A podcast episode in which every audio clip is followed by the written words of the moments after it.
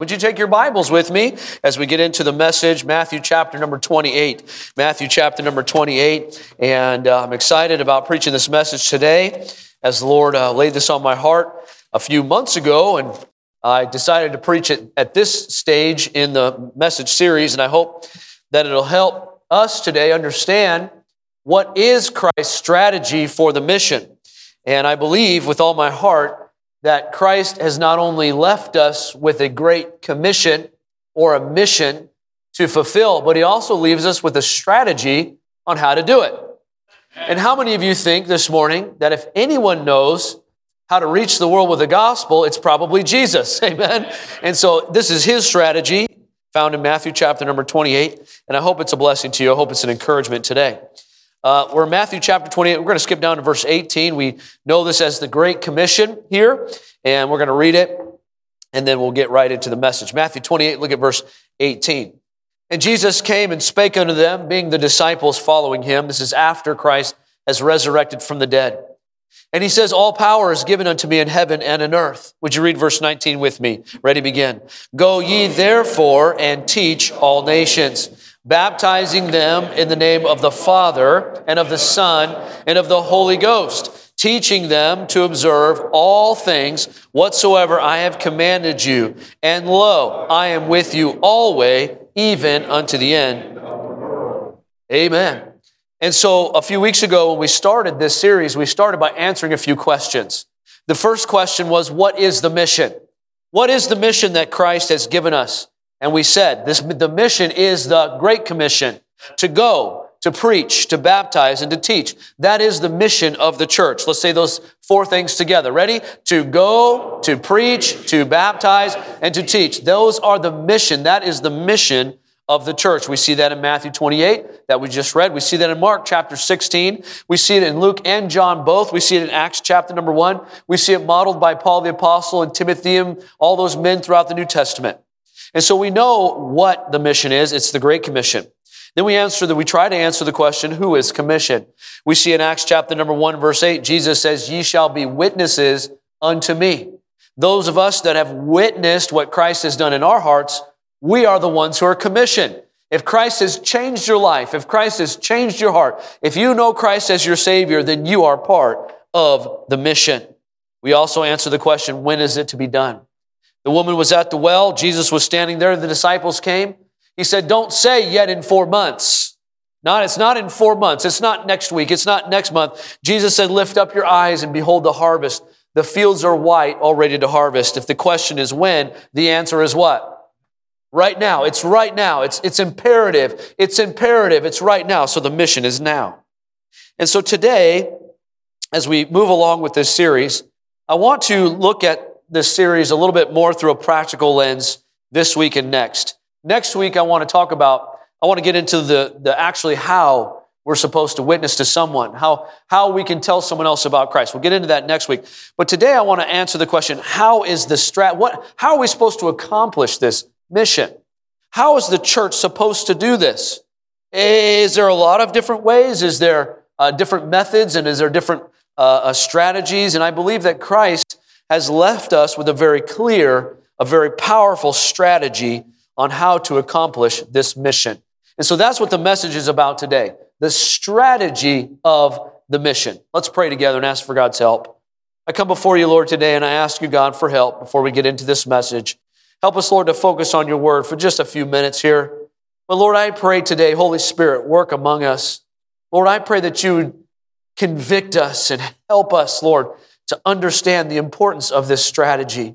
And God, we under, help us to understand that it's not the church's strategy. It's not a pastor's strategy. It's not a denominational strategy. But Lord, it is your strategy that you gave to us. And Holy Spirit, help us to own it and to, and to, and to engage it in our own lives and in our church. In Jesus' precious name we pray. Amen. You may be seated. A newly married man was uh, starting to find out that after you get married, you can't just live the way that you lived before marriage. How many of you men have figured that one out that are married in the room? He couldn't just do whatever he wanted to, and, and, and it was frustrating him. And so this is a joke, by the way, so just laugh at the end whether you think it's funny or not, all right? And so he he he wanted to find out, how, how do I fix this situation? And he was getting tired of the honey-do list. He was getting tired of, of the, the her telling him about his bad habits. She was tired of him. Uh, uh, she was t- he was tired of her telling him, you can't hang out with your friends. You know, I don't want you to spend all your time. So he was just getting tired of this. And so instead of going to a, you know his dad, instead of going to his pastor, he found one of his friends at work to give him some advice. And uh, by the way, sometimes going to your friends at work is not the best idea for advice. So he goes to his friend at work and he tells him the situation. His friend says, I know exactly what you need to do. He says, this is what you do. He said, you need to show her who's boss. You need to show her who's boss. He says, you need to go home. You need to slap your hand on the table and say, this is the way it's going to be. So the little, the, the younger guy, he thought about it. He thought, I'm not sure about this. He thought, but I'm going to try it. I'm going to try my friend's strategy. So he goes home and uh, he, he goes home, brother asks, brother, he slams the door and the wife looks up at him. You know, what's going on? He walks over and he slams his hand on the table. He says, all right. He said, some things are going to change around here. And he starts telling his wife everything his friend told him to tell her. He said, when I, he said, I'm the boss. This is my house. And when I get home, I want dinner on the table, and I want this done, and I want that done. And she's just sitting there, and she's just looking at him. No, she doesn't say anything. She's just looking at him. And he thinks he's got the upper hand now. So he keeps going. He says, and another thing. He said, when I go out with my friends, I don't want to hear anything about it. He starts going off about that. She doesn't say anything. She doesn't say anything, so he thinks this is going pretty well. I mean, men say, it's not going well. And then he says to her, he says, he goes, well, And, and furthermore, he said, I want my clothes laid out every night before I go to bed. I want my clothes laid out for the next day. And he goes, and I want all my ties. I want you to tie all of my ties so I don't have to tie them anymore. That's when the wife just smiled. She looked up and he thought, man, she's smiling. This is good. And she said, oh, I won't need to tie your ties for you. He goes, oh yeah? Well, who's going to tie them then? And she just smiled and said, I'm sure the funeral director will. How many understand that strategy is important? Whether it's a marriage. By the way, you guys that are just getting married, don't even think about doing that. Um, that's not the Bible, anyway. And, and so strategies, whether it's business, whether it's family, whether it's marriage, whether it's church, strategy is important.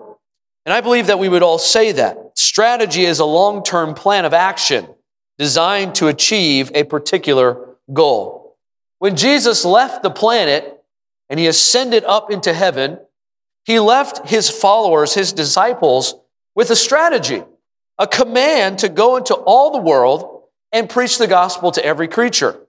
In the world today, there are seven point eight billion people. Is it possible that every person on the planet could hear a clear presentation of the gospel of Jesus Christ? Is that even possible? Many think, how many of you think today that if Jesus gave us a command, he would also give us the way to achieve that command? Jesus would not leave us without instructions. If he said, go ye into all the world and preach the gospel to every creature, if Jesus said that, how many believe that Jesus would give us the strategy to accomplish that? And so when we look at it that way, we have to think that the two point five to three point five billion people who have never heard the gospel is not a problem with the strategy. It must be a problem with us. And all God's people said, amen. And so what is this? How is this strategy accomplished? And what is the strategy?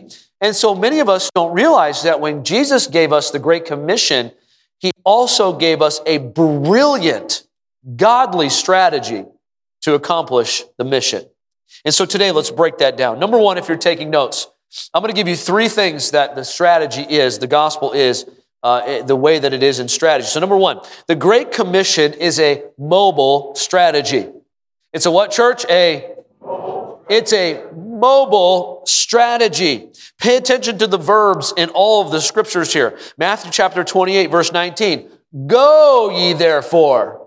Go, don't sit ye therefore. Don't stay ye therefore. Don't wait ye therefore. Go ye therefore. It's a mobile strategy. Mark chapter sixteen, verse fifteen. Go ye into all the world and preach the gospel to every creature. It's a mobile strategy. Luke twenty-four, forty-seven. Repentance and remission of sins should be preached among the nations. There is a mobile strategy. John chapter twenty, verse twenty-one. As my Father hath sent me, even so what? send I you. It's a mobile strategy. Acts chapter number one, verse eight, ye shall be witnesses unto me, both in Judea, yes, and in Samaria. Samaria. I said it again.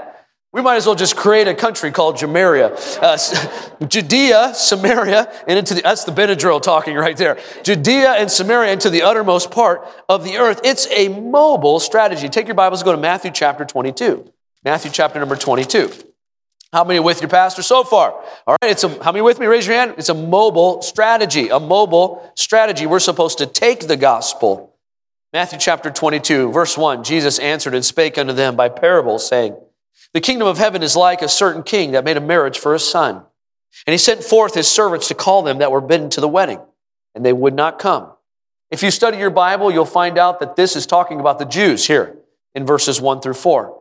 And he sent servants, saying, tell them that were bidden, behold, I prepared a dinner, my oxen, fatlings are killed, all things are ready, and come unto the marriage. And by the way, I just want to park it right here and say that Jesus came, died on the cross, shed his blood for our sins, and has paved the way for salvation for us. The work has been done. The wedding's been furnished. And so look at what it says here. It says, but they made light of it, verse five, and went their way. One went to his farm, another to his merchandise. The remnant took his servants and entreated them spitefully, and slew them. And the king heard thereof and was wroth, and sent his armies and destroyed those murderers, and burnt up their cities. And he said unto the servant, the wedding is ready. They which were bidden were not worthy. Go ye therefore into the highways, and as many as ye shall find, bid to the marriage. So those servants, what's the next word? Went. Jesus said, what? Go, and the servants did what? Went. Jesus said what? Go, and the servants what? Went. Come on, are you with me this morning? Jesus said what? Go. And the servants did what? Went. Went. It's a mobile strategy, and they went. The servants went, therefore, into the highways. And as many as they found, they gathered together, as many as they found, both bad and good. Thank God for that. And the wedding was furnished with guests. Every time that Christ speaks about the Great Commission, he heavily emphasizes that the church must go. The importance is emphasized on going, searching, finding, inviting, compelling. Go, go. It's a mobile mission. It's a mobile strategy. This is the New Testament model. We are to seek the poor. We are to seek the rich. We are to seek the every culture, every color. It doesn't matter if it's a hostile nation or a friendly nation. It doesn't matter if it's a color or diff this color or that color. It doesn't matter if economically or non-economic. It doesn't matter the, the creed. It doesn't matter uh, the place. We are supposed to go and compel them and tell them about the gospel. It's a mobile strategy. We see this strategy throughout the New Testament modeled by Paul the Apostle. Paul was a mover. He moved around a lot. Paul, we see him witnessing to Lydia, a seller of purple. He goes into her town. He moves into her town, preaches to her. Lydia gets saved. He then moves to Iconium, and then he goes to Derbe and to Lystra. He moves over and starts a church in Corinth, and then in Ephesus, he finds Timothy. He gets Bartholomew. He gets Mark for a while. He gets these guys together and Silas, and they go throughout, and they're mobile. They're planting churches. They're preaching. It was a mobile strategy. And someone might hear what I'm saying this morning and think, well, Pastor, isn't that what churches are doing today? Isn't that what churches are doing today? Some churches are, but for the most part, they're not. They're not. Churches have said, we're not going. We're not going. I was reading some study material on this message, and I read a research paper done by Barna Group. This is a group that, that uh, studies a lot of things that have to do with churches. And they found out something in a report recently that was very troubling to me. And here's what the report read. Almost half, forty-seven percent, and listen to this, of practicing Christian millennials. A millennial is someone between the age of about thirty and forty, give or take. forty-seven percent of practicing Christian millennials surveyed for the report said they believed evangelism, what we're talking about, going out, is wrong, is wrong. According to Barna, there are several contributing uh, factors to the, to the decrease of younger Christians' willingness to evangelize, which is described as the act of sharing one's faith or spreading the good news. Today, a number of factors curbing many Christians' enthusiasm for faith sharing, including the decline of religion in America, the spreading apathy towards spiritual matters, the growing cultural suspicion of people of faith, according to Barna's website. This statistic is very startling because in the same study, asking the same question of Gen Xers and baby boomers, only between fifteen and twenty percent of them feel like it's wrong. So it's almost doubled within the last two, within the last several generations where they actually believe that it's wrong to share your faith. Are you hearing what I'm saying this morning? Half of Christians my age. Can I just tell you something? Can I just share something with you this morning? I feel some preaching coming on. I hope you camera guys are ready.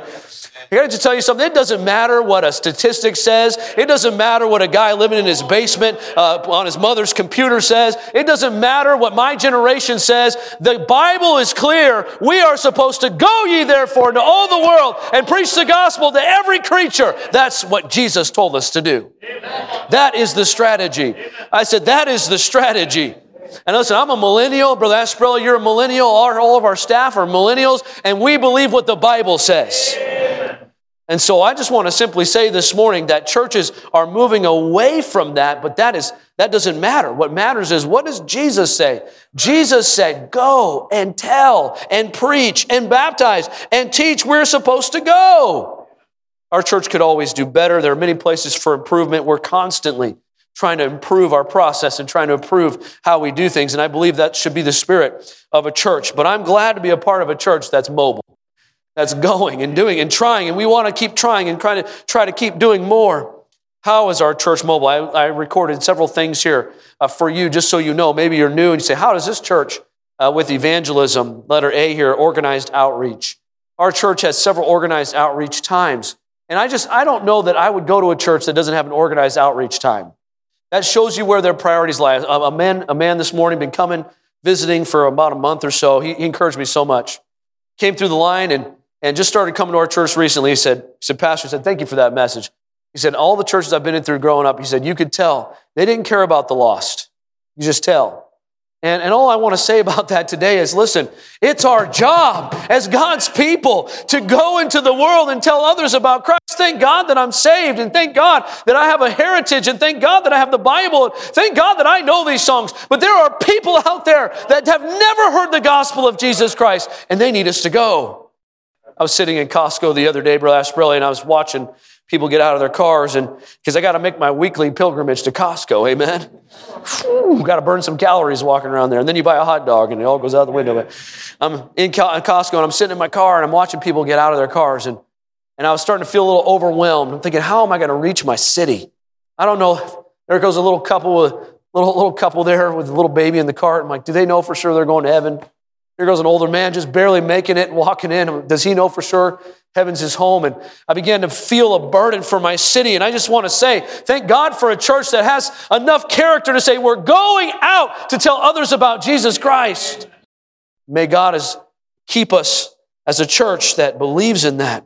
I have number two here, the bus ministry. The bus ministry. And the bus ministry, a lot of folks, do, doesn't work anymore. It doesn't work, and it's too expensive. And listen, you, you keep all that in your pocket. Let me tell you something. It does work. Amen. And it is expensive, amen? But it does work, and people come to Christ, and, and then will never come to church. They can't find their way to church. And, and what it does is it gets a group of about thirty or forty or fifty volunteers every single weekend that go out to neighborhoods where no one else wants to go. They go to neighborhoods and go to houses where no one wants to darken the door because their parents won't give a dime to their church. And so they don't want to go talk to them. They have nothing to offer their church. But we have some people in this church that don't mind going to those homes, and don't mind putting up with stuff that happens in those neighborhoods to give them the gospel of Jesus Christ. Thank God for that. Thank God for that, the bus ministry. Then there's retirement homes, folks that'll never come here, but we're going to them. So right now, right now, Brother Dossery and Brother Galang and several others in our church are going to a nursing home right now to preach the gospel of Jesus Christ. Right now, today. Then there's youth outreaches. Brother Gonzalez, our youth pastors, working hard to get back into public schools and, and get out there and tell these teenagers about the Lord. And then there's equipping personal, you and me, personal outreach and, and, and challenging our church to be a soul winner and to go out and tell someone else about Christ, to give them the gospel. Then, of course, we have the fit ministry and, and reaching people that have have addictions, needs, and those kinds of things. The point that I'm trying to make this morning is we need to be a mobile church. Mobilized, mobilized. And all God's people said, amen, amen, taking, sharing our faith personally. And this brings us to my next point. Not only is it a mobile strategy, but it's a mandated strategy. It's a mandated. Jesus said, go ye therefore, not if you feel like it. Go ye therefore if it makes sense to you. Go ye therefore if you have enough time. No, he just says, go ye therefore. Christ, listen this morning, Christ makes the assumption that those who really know him and those who have him in their hearts are going to tell someone else about him. Christ makes that assumption. Go ye therefore. Go ye therefore. Going, preaching, baptizing, and teaching are not man's ideas to agree with or disagree with. These are not church policies to obey or disregard. These are not styles of ministry that come and go. These are not strategies enacted by the first century church. This is what Christ mandated.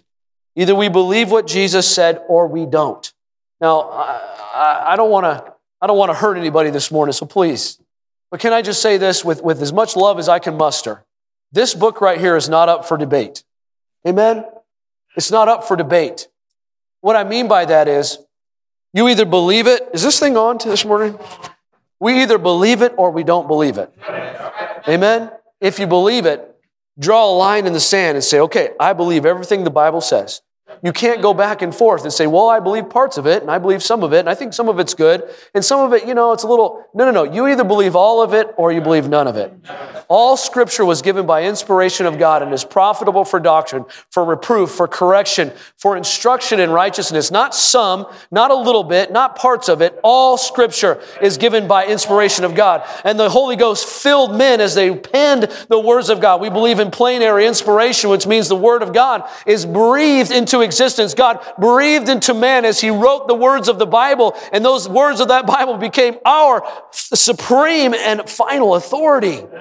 And so we either believe what Jesus said or we don't believe what he said. And Jesus said, this is my mandate. This is my mandate. May I just say, going and preaching, baptizing by immersion, teaching, all these things are not optional. Non-optional. Amen? Not optional. These are things. I love the double-double animal style. Did I tell you about this before? There's a lot of options in In-N-Out you don't even know about. Did you know you can get a four by four? How many knew that? I'm going to share something with you, those of you that aren't raising your hand. You can get a, a hamburger with four patties and four pieces of cheese on it. I don't recommend this, but you can do it. A lot of options. You can get pepper sliced up on your burger. Did you know that? Anyway, I'm losing some of you. All right, I'm moving on. There's a lot of options at In-N-Out. There's a lot of options at Burger King. Have it your way.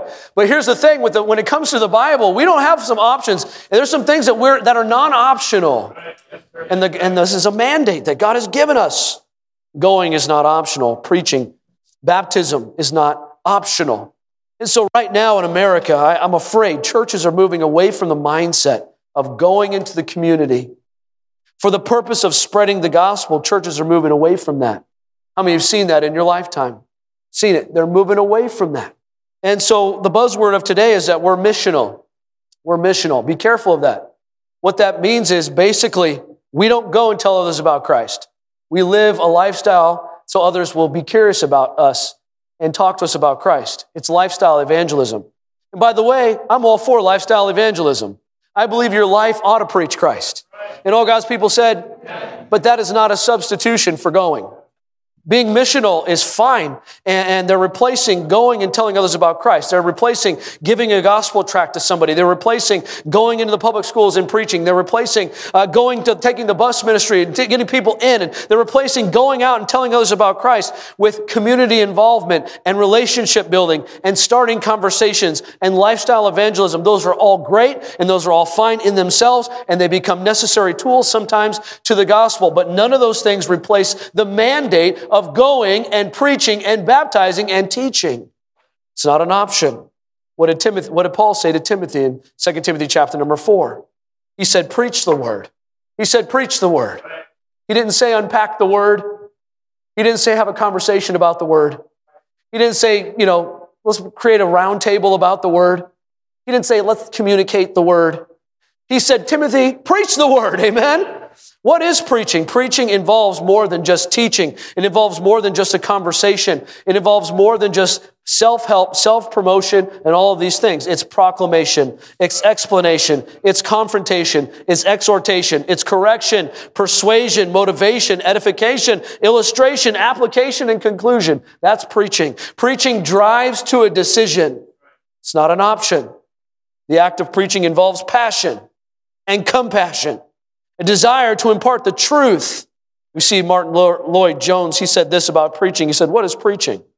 He said, it's logic on fire.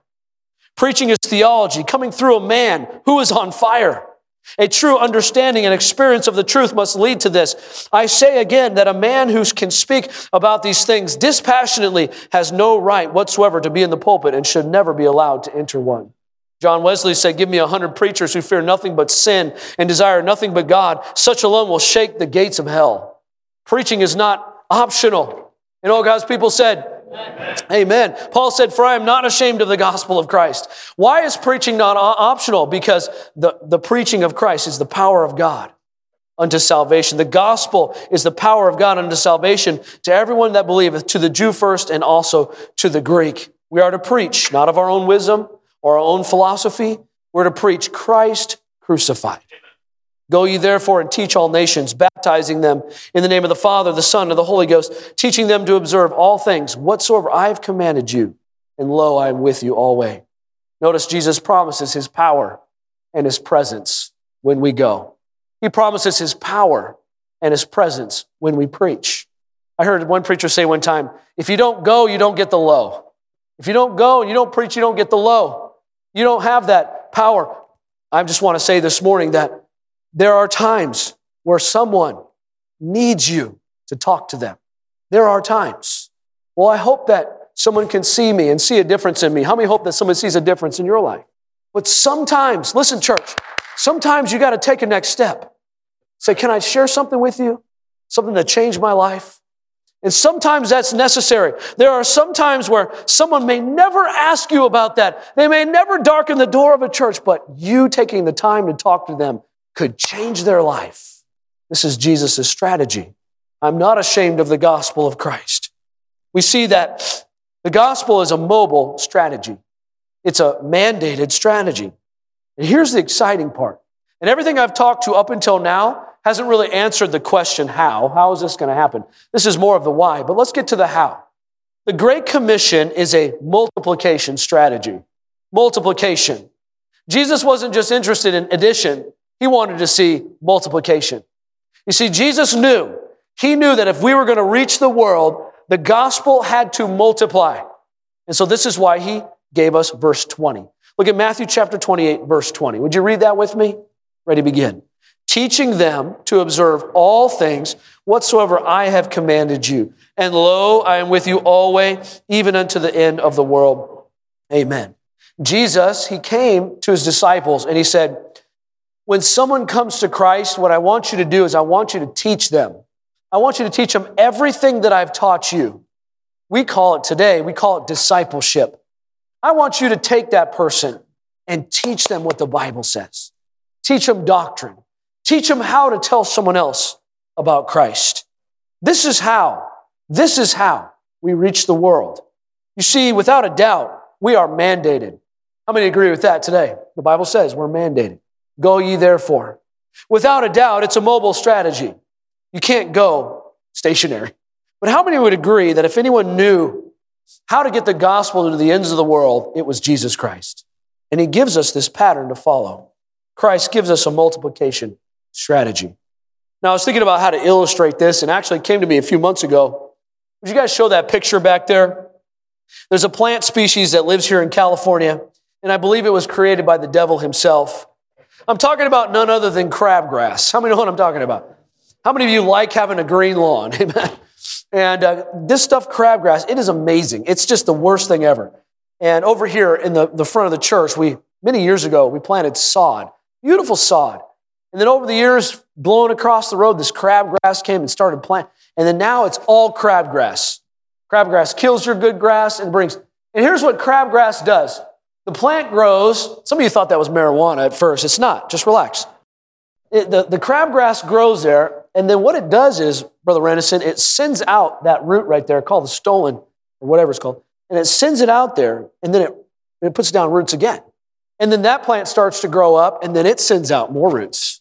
And then the one in the middle sends out more, like, ha, ha, ha, yeah, and it sends out more roots. And then this other one goes over here, and this little plant is called the daughter plant, and it sends out, and it creates all these little daughter plants, and then they grow, and then it sends out. And the other day, I was in my backyard, and I'm trying to I'm trying to pull this stuff out of my lawn. How many of you have ever done this? You pull up a plant, a crabgrass plant, you pull it up, and it's like you're finding more of it. You pull it up, it's like, oh, oh, oh, come on, seriously? You come all the way over here, and you pull that plant out. Oh, are you serious? Come over here. And, and, and, and it just sends these super long things out. And it, I don't know if it's, you know, it's just crazy. And it takes over. That's how Christ wants the church to grow. A lot of churches are trying to grow like an oak tree, make a huge thing and just grow straight up in the air. That's not what Christ, he wants us to go out and multiply.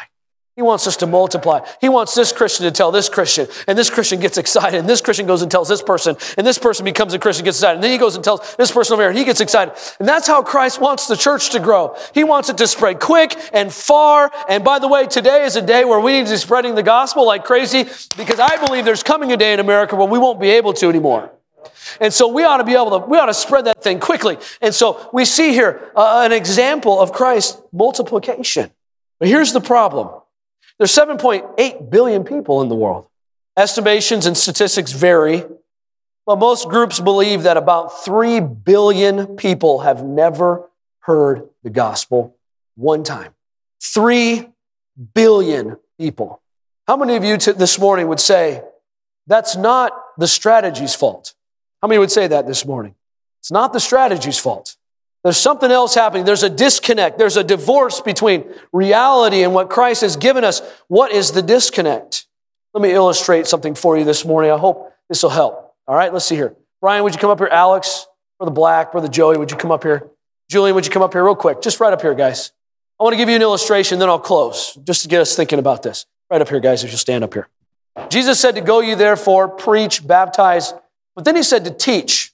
Paul goes to Timothy, and he tells Timothy the same thing. He's reiterating Christ's command. He says in Second Timothy chapter number two, verse two, if therefore, my son, be strong in the grace that is in Jesus Christ, and the things that thou hast heard among many witnesses, commit thou to faithful men who will be able to teach others also. And so let's say here, uh, let's see, let's say here that Joey, Joey, Joey's a Christian. He's been a Christian for a while, and Joey says, you know what? I want to take this thing seriously. I want to tell someone else about Christ. And so he starts to preach, man, and he becomes a famous preacher. I mean, more famous than Billy Graham, more famous than D L Moody, more famous than Jonathan Edwards, and he preaches, and he preaches. And so Joey gets up, and, and, and let's just say Joey, every single day of his life, preaches to a thousand different people, seven days a week, three hundred sixty-five days a year. And Joey is such a powerful preacher that a thousand people every day get saved under Joey and his preaching. Okay? Everybody with me? All right, here's a math question. If that happened, how many people a year would trust Christ as their Savior? That's right, three hundred six. Somebody said twenty or something this morning. Lord help them. But anyway, three hundred sixty-five thousand people a year. How many say that would be pretty impressive? Boy, I tell you, Joey, if you went, if you preached and saw a thousand people saved every day, we would reach this world in no time. No time at all. Only about twenty-one thousand years. Woo! If he preached every day and saw a thousand, this is assuming nobody's born between now and twenty-one thousand years. But if he preached every day and a thousand people got saved every day, it would take twenty-one thousand years to reach every person on this planet. How many say we don't have twenty-one thousand years? Okay? Let me give you a different scenario. Joey gets on fire for the Lord. He takes this thing seriously. He wants to share his faith with somebody. He's shy. He's just like you and me. You ever get nervous when you're talking to people? Are you nervous right now? Okay, good. All right. Joey's my brother-in-law, by the way. Joey, he, he gets on fire for the Lord, and he wants to, he wants to, Brother Padilla, he wants to, he wants to share his faith. And so Joey goes out and he finds one person. He finds Julian. And Julian, him and Joey have a great relationship, and and, and Brother Brother Padillo, he, he talks to Julian and says, Julian, do you know for sure you're going to heaven when you die? Julian says, no, I don't. Julian bows his head, accepts Christ as his Savior, and he becomes a follower of Jesus, just like Joey. And then Joey takes the time. As a matter of fact, Joey takes an entire year, one whole year, to teach Julian what it means to be a Christian. He takes the Bible and he teaches them about creation in Genesis. And then he looks, he shows about the children of Israel in Exodus and the law in Leviticus. He tells them the Ten Commandments. He goes to the New Testament, shares about what redemption is and justification, and he teaches them all these doctrines. And, and then he shows Julian how to tell someone else about Christ for one year. Then that year goes by. Julian is now, how many would agree that if you spent a year discipling someone, they would be doing pretty well in their Christian walk? So now Julian's ready to share the gospel. Julian finds one person. He finds Brian here. Jason, come over here. And then the next year, so that's year one. And then the next year, uh, Julian goes out and he finds Brian. And, and then Brother Padillo, he's not done. That was so exciting. He goes and he finds Brother Jason. And he leads Jason to the Lord. And so now you have these four men. And for that whole year, Brother Padillo disciples Jason. Julian disciples Brian. And for an entire year, these men learn about the Bible. And then in year three, Brother Alex, would you come over here? Jason finds Alex. And come on up here, bro. Come on up quick.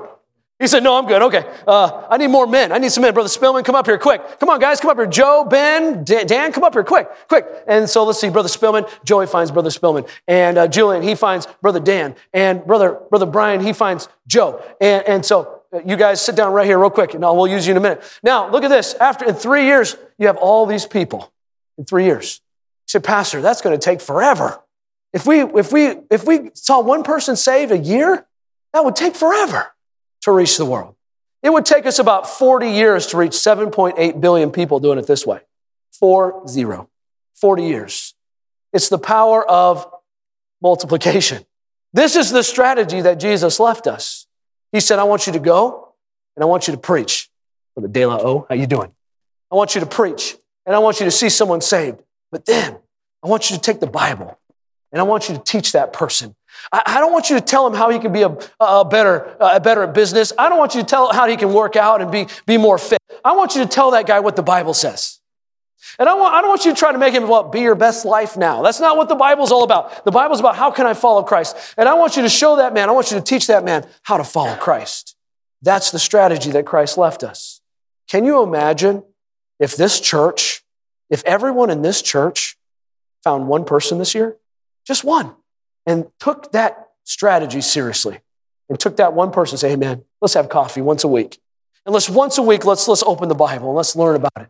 Let's learn about it together because how many of you are still learning the Bible? Thank you, guys. You could be seated. You see, Christ has left us with a strategy that works. If we would just decide that it's not about having big crowds and all these different things, and I love all that stuff, but what it's about is finding one, just one. You say, Pastor, what's your point today? What are you trying to drive at here? Here's my point. Here's my challenge for you today. It's February. We have ten months left this year. Amen? ten months.